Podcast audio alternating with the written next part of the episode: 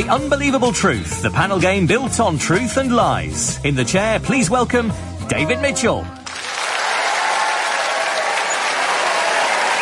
Hello, and welcome to The Unbelievable Truth, the show based around believable lies and implausible facts. On our panel is a fab four of comedians, very much the Beatles of comedy, as they get confused if you flip them on their backs. Please welcome Tony Hawks, Tom Wrigglesworth, John Finnemore, and Alan Davies. The rules are as follows. Each panelist will present a short lecture that should be entirely false, save for five pieces of true information, which they should attempt to smuggle past their opponents, cunningly concealed amongst the lies. Points are scored by truths that go unnoticed, while other panelists can win points if they spot a truth, or lose points if they mistake a lie for a truth. We'll begin with Sheffield-born comic Tom Wrigglesworth. Tom, your subject is the radio, described by my encyclopedia as the transmission of programs for public consumption by radio broadcast. Off you go, Tom. Fingers on buzzers, the rest of you. While television pictures can actually be picked up on people's dental fillings, radio broadcasts can only be received by slinky toys, which is why they were used as antennas during the Vietnam War. In the little-known radio show, misleadingly named Desert Island Discs, the most popular luxury item is a microwave oven. Bizarrely, the domestic microwave can actually be used to listen to the future. This is why BBC engineers use microwave technology to record tomorrow's Big Ben chimes and then broadcast them today, a few seconds ahead of the real ones. so, standing at the bottom of Big Ben with a radio tuned to Radio 4, it's possible to hear the chimes on the radio before you hear them for real. John. Yes, that. that very last thing he said about standing at the bottom of Big Ben with the radio. That's absolutely right. Yes, well done. Uh, obviously, that's not for the reasons Tom said, to do with travelling forward in time with a microwave or whatever. Um, but the reason why, if you listen to Big Ben on the radio at the bottom of Big Ben, you'll hear the bongs on the radio before you hear the bongs from the bell, mm-hmm. is because radio waves travel at the speed of light, whereas sound travels at the speed of sound. So the radio waves with the simultaneous transmission of the broadcast will reach your ear before the actual sound coming from the actual bell. Incredible. Does that make any sense? Yeah, yeah. So it's the in... bongs that they're broadcasting are not the actual the bongs that are happening. No, they, oh, they are, are, the bongs that they are, are the bongs that are happening. But, but, even they can be recorded and broadcast to you more quickly than you can actually hear them if you're standing next to the bell. Yeah, because yeah. right. You're not. I don't, I don't, I'm not saying I necessarily believe this. I'm going to need a painkiller in a minute. Nevertheless, you're, you're standing at the bottom of Big Ben. You know what I mean by Big Ben, and everyone will write in and say it's not called Big Ben. The tower the with tower, the clock yes. in that makes the bongy noise. you're, you're standing at the bottom of it. The actual bell that's really called Big Ben, yawn, is at the top, making the bongy noise. Yeah. Now, the bongy noise is travelling at the speed of sound. Right, yes. It only has to travel a very short distance at the speed of sound to get into the BBC microphone. And oh. thereafter, it travels at the speed of light. So they've got a microphone up there. Yeah, they record them and broadcast them live every day. They've got a microphone in the tower. It's ridiculous, isn't it? They could have, they should have recorded them once. is there, is there they, a little man They're moving everyone to Salford and they're recording the bongs live every day. yeah, you can't hear the bongs in Salford, can you? What are they going to do? And this is the BBC broadcasting from Manchester. Yeah and then silence. we think it's about six, we don't know. it's definitely raining. You know, fortunately, the whole sports department will be nicely moved in there just in time for the London Olympics. So.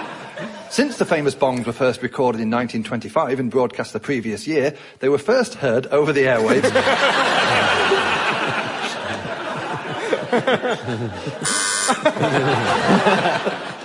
Alan. Were they first recorded in 1925? No, they oh. weren't. No. Since the famous bongs were first recorded in 1925 and Liar. and broadcast the previous year, they were first heard over the airwaves to welcome in the new year of 1924. Oh. Tony. I'll go for that. I think yeah, they that's were. a bit. Oh. You're a goal hanger. yes, the Big Ben was first broadcast to Usher in 1924. When the BBC first started in 1922, the hourly chimes were played by the announcer on a set of chime bells in the studio. that pleases me enormously. Ding dong. And that would suggest that the audience listening to those chimes would hear them before he did. Allowing people to write in to critique. Well, no, by the time to do I, it. I think I, they, they will have heard them before, but not enough time to write in. I think it, yeah. In 1937, Orson Welles broadcast a radio adaptation of Star Wars, and over 15,000 Americans were bored witless. Other radio side effects include the fact that chickens lay more eggs listening to Radio 2. Alan, I'm going for the chickens laying more eggs if they're listening to the radio. you're absolutely right. Hurrah. Yeah. The BBC reported in 2006 that Essex farmer Bill Rhodes had noticed a staggering increase in egg production while subjecting his hens to 15 hours of Radio 2 a day. uh, according to the British Egg Information Service, sorry. There is. I'm glad to hear there's a British Egg Information Service. The cuts haven't reached everywhere. Uh, a number of farmers have reported that mellow music keeps their flocks happy and stress-free, and as a result, egg production increases. In the United States, suicide rates vary depending on the amount of country music played. John, Yes, I'll have some of that. well, you're absolutely right too. That's true. And you offered me a, ha- a helping hand. A, a 1992 report entitled "The Effect of Country Music on Suicide" de- demonstrated demonstrated that cities with a higher than average country music radio market share had higher suicide rates, uh, independent of other factors such as poverty, divorce rates, or gun availability. It's possible, it says here, that the subject matter is one of the causes of this phenomenon, with miserable country and western song titles including I Don't Know Whether to Kill Myself or Go Bowling. if I had shot you when I wanted to, I'd be out by now. You're the reason our kids are so ugly. My wife ran off with my best friend, and I sure do miss him. and I still miss you, baby, but my aim's getting better. Thanks. this is brilliant. I think I'm going to get massively into country music. Thank you, Tom. Um, and Tom, at the end of that round, you've smuggled just one truth past the rest of the panel, which is that metal slinky toys were used as radio antennae in Vietnam. And that means, Tom, you've scored one point.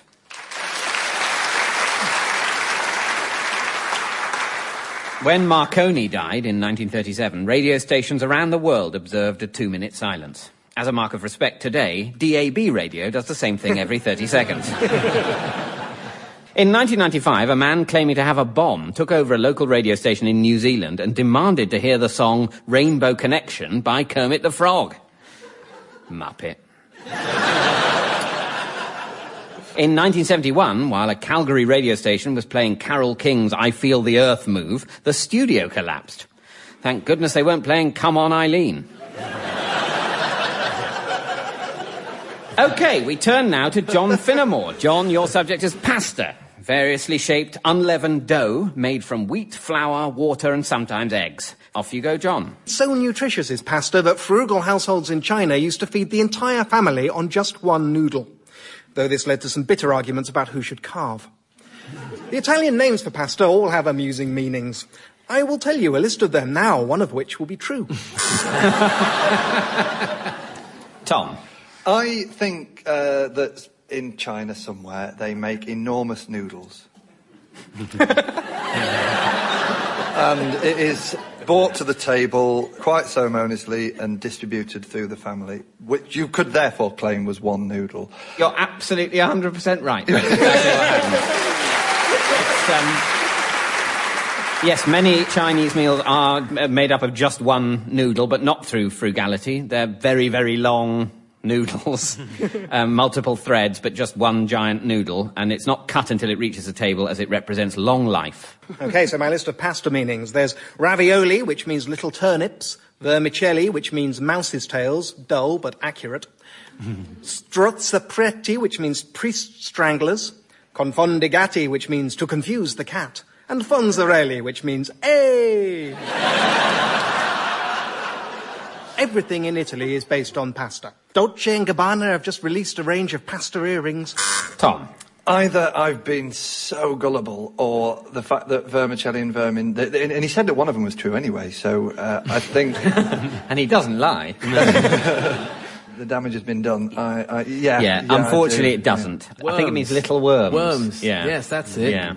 Among other uses for pasta, fusilli are often used as the helter-skelters in flea circuses. Farfelli make excellent makeshift bow ties for hamsters. Tom. They definitely do make excellent bow ties for hamsters. That can't be disproved at all. If you just, all you need to do is thread on a tiny piece of elastic. Doesn't necessarily need to be elastic. Could use common or garden thread. But either way, It's interesting. Yeah, I mean, this isn't one of the, you know, one of the facts John's trying to smuggle past, but I mean, it would. You're right. I mean,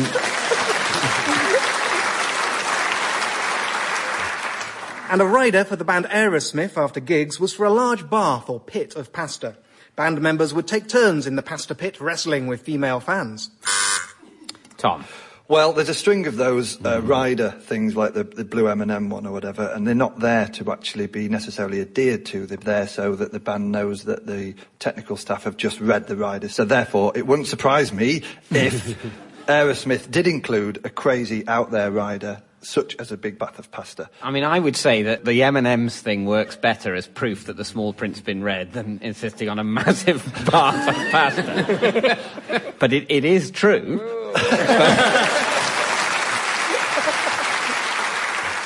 It seems like a very long-winded way of getting round to sort of. I, I think if we ask for a bath of pasta, I reckon we can get to touch some groupies. Um, In many ways, I think if you're a big rock star and you want to touch some groupies, you just say to the groupies, "May I touch you?" But I think if you if you go, if "Yes, you come up against come up against one that doesn't want to touch you, you can say, "Look, we've gone to all this trouble." Thank you, John. Um, and at the end of that round, John, you've managed to smuggle three truths past the rest of the panel, which are that Dolce and Gabbana have released a range of pasta earrings. They are enamelled farfalle pasta, ornamented with jewels and finished with a shiny miniature aubergine. Lovely. Uh, the second truth is that ravioli means little turnips. And there's some interest there. There was, I distinctly heard the sound. Ah. And the third is that strozzapreti means priest choker or strangler. And that means, John, you've scored three points. In 2007, Chilean artist Marco Evaristti hosted a dinner party in which he served his guests pasta with a sauce made from his own body fat. And the following week, no one turned up to sample his Coco Van. Next up, it's Alan Davies. Alan, your subject is flowers, the reproductive parts of seed-bearing plants, often surrounded by brightly coloured petals. Mm-hmm. Off you go, Alan. Archaeologists in China were astounded when they found the fossil of a flower 125 million years old and it still gave off a scent. The scent of the ancient blossom is said to be similar to that of old rock. Tom. I'm sure the fossil did give off a smell. Now, I doubt it was floral. And I'm sure some Chinese archaeologist discovered a fossil of a flower and it smelled of old air. Do you know, you're so right, there's no need to try and get righter. Because the smell is irrelevant. The fact that is true is that in 2002, archaeologists found the fossil of a flower 125 million years old. That's not what he said, though. What? he said that old fossils smell. Right. not, not, he said, of flowers, but they do definitely Well, smell. they probably do smell of. No geology department Stone. pongs, does it? No, you don't go, oh, you're doing geology, you reek. Ah, well, Must be all the fossils in well, the, it's- in the, when you open the boxes. I think rocks smell a bit, don't they? No, smell because they don't give off any gas, do Little they? bits of rock. No, you can't have Bits rock of gas. gaseous rock. You can't boil up You a can you have can't rock boil gas. up a rock and What's make it the into sun? a gas. It's all rock gas. Does it smell? It stinks. You know, what- you know what it smells of? What? Ambre Solaire, ironically. so, Tom gets a point. Alan. Flowers for sale on garage forecourts have been chemically treated so that as soon as they come into contact with water, they wilt and die. the name of every flower has its derivation in ancient Greek. For example, the orchid is named after the Greek word for testicle. John. Yes, I think it is. It is. You're ah. right. Yeah. They named it testicle because it's got ball-like roots. And in fact, in Britain, it used to be known as the ballokwort. The marigold is named after the Greek word for rubber glove. The, the peony, from the word meaning posh little horse, and the primula after the ancient Greek word for cheese spread. the bee orchid doesn't get its name from its appearance, but from its painful sting, its ability to make honey, and its habit of buzzing against a closed window. and Tom. I s I it stings. What? The bee orchid. Have you ever had a bee orchid sting? No, I haven't. No. Nasty. Right. Nasty. This isn't true. It must have been an orchid with a real bee in it. Orange trees, lemon trees, and roses are the only plants that never grow thorns and whose flowers never have any scent. If you ever see bees taking pollen and nectar from the flowers of the orange tree, they are making marmalade. The corpse flower of Sumatra is shaped like the human body, but it has a pleasant smell, rather like popcorn, and is quite good natured. John. Does it have a smell like popcorn? No. Oh. No, it smells of dead flesh. and it's the biggest flower in the world. Oh. The Russian police were some of the first and most dedicated supporters of women's rights. And to this day, if they see a woman driving a car on International Women's Day, they like to stop them and hand them flowers. Tony. There is a tradition in Russia for giving flowers to women on Women's Day, and the police do do it. Yeah, you're absolutely mm-hmm. right. Yeah. Did, mm-hmm. Did you actually know that? Oh, or- yes. I Yeah. spent a bit of time in Moldova, and I've hung around these sort of areas. Yeah. Well, hmm. yes. Deputy Interior Minister Alexander Chekalin said at a news conference, traffic policemen will not darken the holiday for driverettes. In some places, they congratulate women drivers. In others, they give them small presents, such as festive postcards or small bouquets of flowers. The favourite film of the singer Cher is Carry On Nurse. And to celebrate the famous daffodil scene, she had a flower tattooed on her bottom. Tony. She has got a, a tattoo on her bottom. How do you know? Oh, we're on first name terms. I don't know a second name. Yes. Uh, yeah, you're right. Oh, Tony, she does. Thank you, Alan. Um,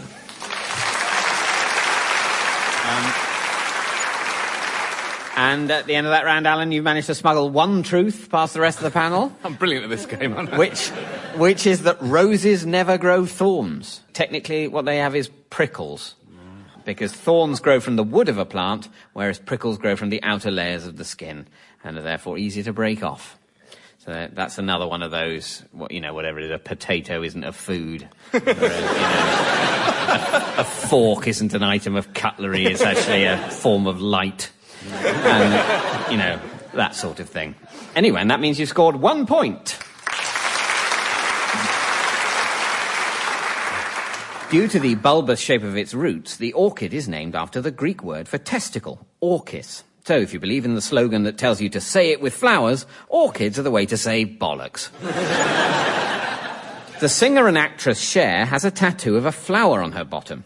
Apparently it looks like a pink dahlia with a red centre, but we don't know what flower the tattoo is. now it's the turn now it's the turn of Tony Hawks. Comedian and musician Tony Hawks is often mistaken for Tony Hawk, the world skateboard champion. But it's easy to tell them apart. One has to wear a safety helmet to protect him from injury while performing. The other is a skateboard champion. Your subject, Tony, is wool, the soft coat of various hairy animals, especially sheep, which is prized as a textile fibre. Off you go, Tony. The French hate wool. They really hate it. And in 17th century France, peasants could be fined for wearing a wool cap instead of a beret. The English, on the other hand, Alan. That's sorry, I, f- I just fell. uh, is that true about the beret thing? No, it's not. Rubbish, isn't it? It, it's, it, is, it Yeah, isn't sorry, true, no. waste of time. Wasting everyone's time. A beret is a wool It's cap. a wool cap. Well, it's already a wool cap. Couldn't isn't it? wear it. You couldn't be fined for wearing a wool cap instead of a beret when you are take off- actually wearing a wool cap already, which is called a beret. Oh, Yeah. what a nightmare. Oh, the English, on the other hand, love wool. They really love it, more than anything. And in 16th century England, men could be fined for not wearing a wool cap. John. Why on earth would Of course not. But yet I press my buzzer. You Just, I just go with it mm. because you're right. Oh. Um, it was, it, in, it was a law passed in 1571, and it was intended to support the wool industry, and it stated that everyone must wear a wool cap on Sundays and holidays, although noblemen and children under the age of six were exempt. The Filipinos are indifferent to wool. Really indifferent. and, in, and in fact, there is no word for wool in Tagalog, their language. Knitting uh, is oh. becoming increasingly more widespread. Go on, am- Tom. Go on, Tom. Go on, Tom.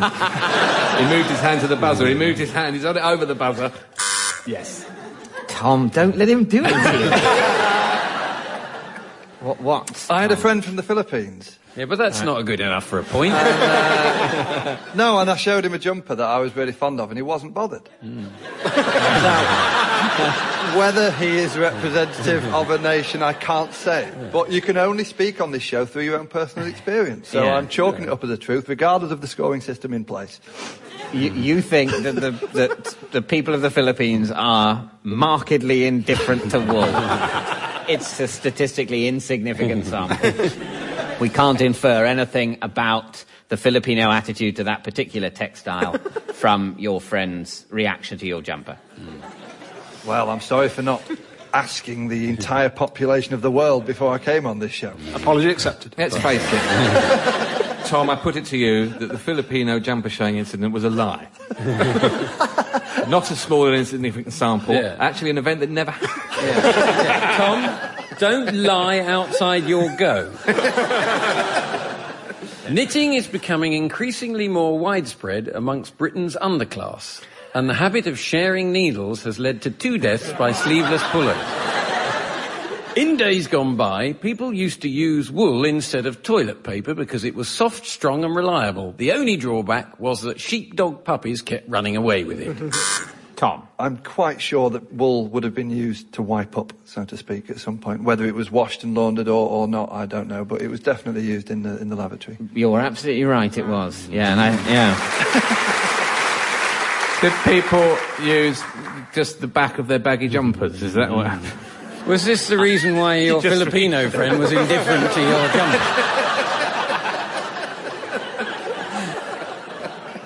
jumper? Um, yes, it was used by wealthy Romans, Vikings, and later the French and the British. Uh, wool was used as, as loo paper. To keep warm on the cold desert nights, the lop-eared sheep of North Africa always stands with its left side towards the wind. Because one half of its coat is special and the other side is just ordinary hair. Uncombed, uncared for, a bit like David Mitchell's.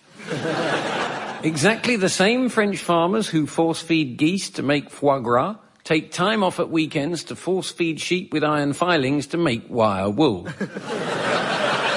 President Clinton used woolen condoms whilst never having sexual knowledge of anybody.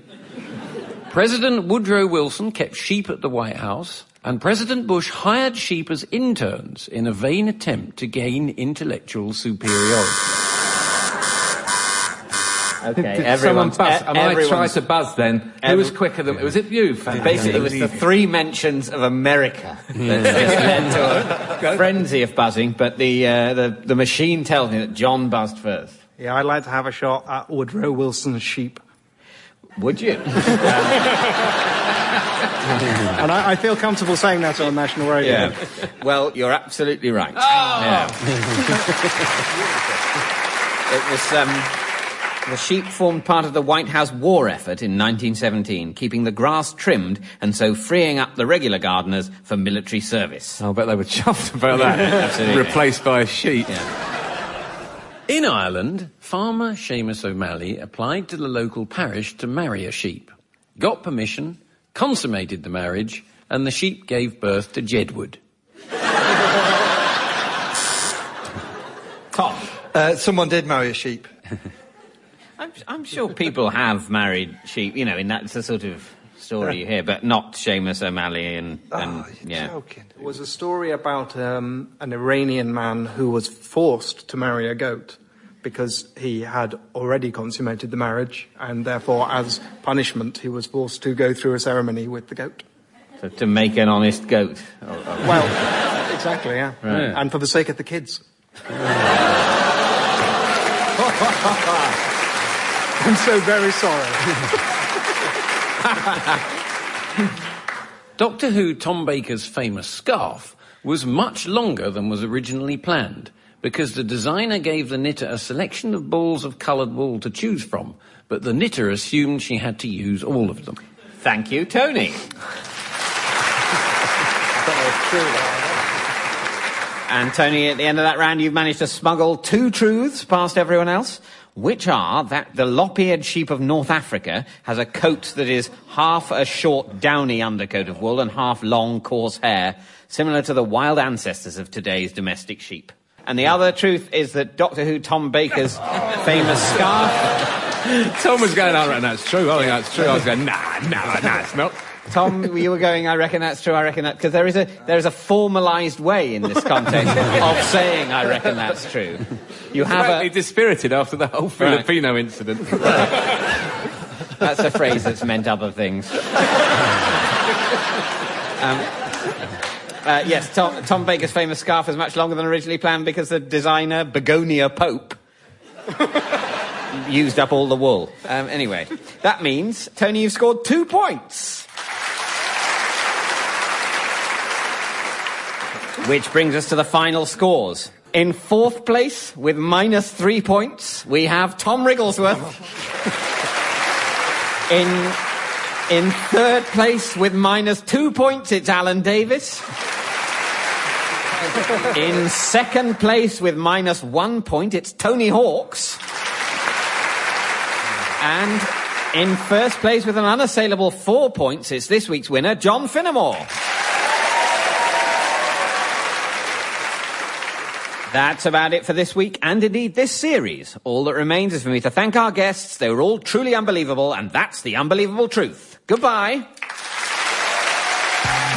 The Unbelievable Truth was devised by John Naismith and Graham Garden and featured David Mitchell in the chair with panellists Tony Hawks, Alan Davies, John Finnemore and Tom Wrigglesworth. The chairman's script was written by Colin Swash and Iain Pattinson and the producer was John Naismith. It was a random production for BBC Radio 4.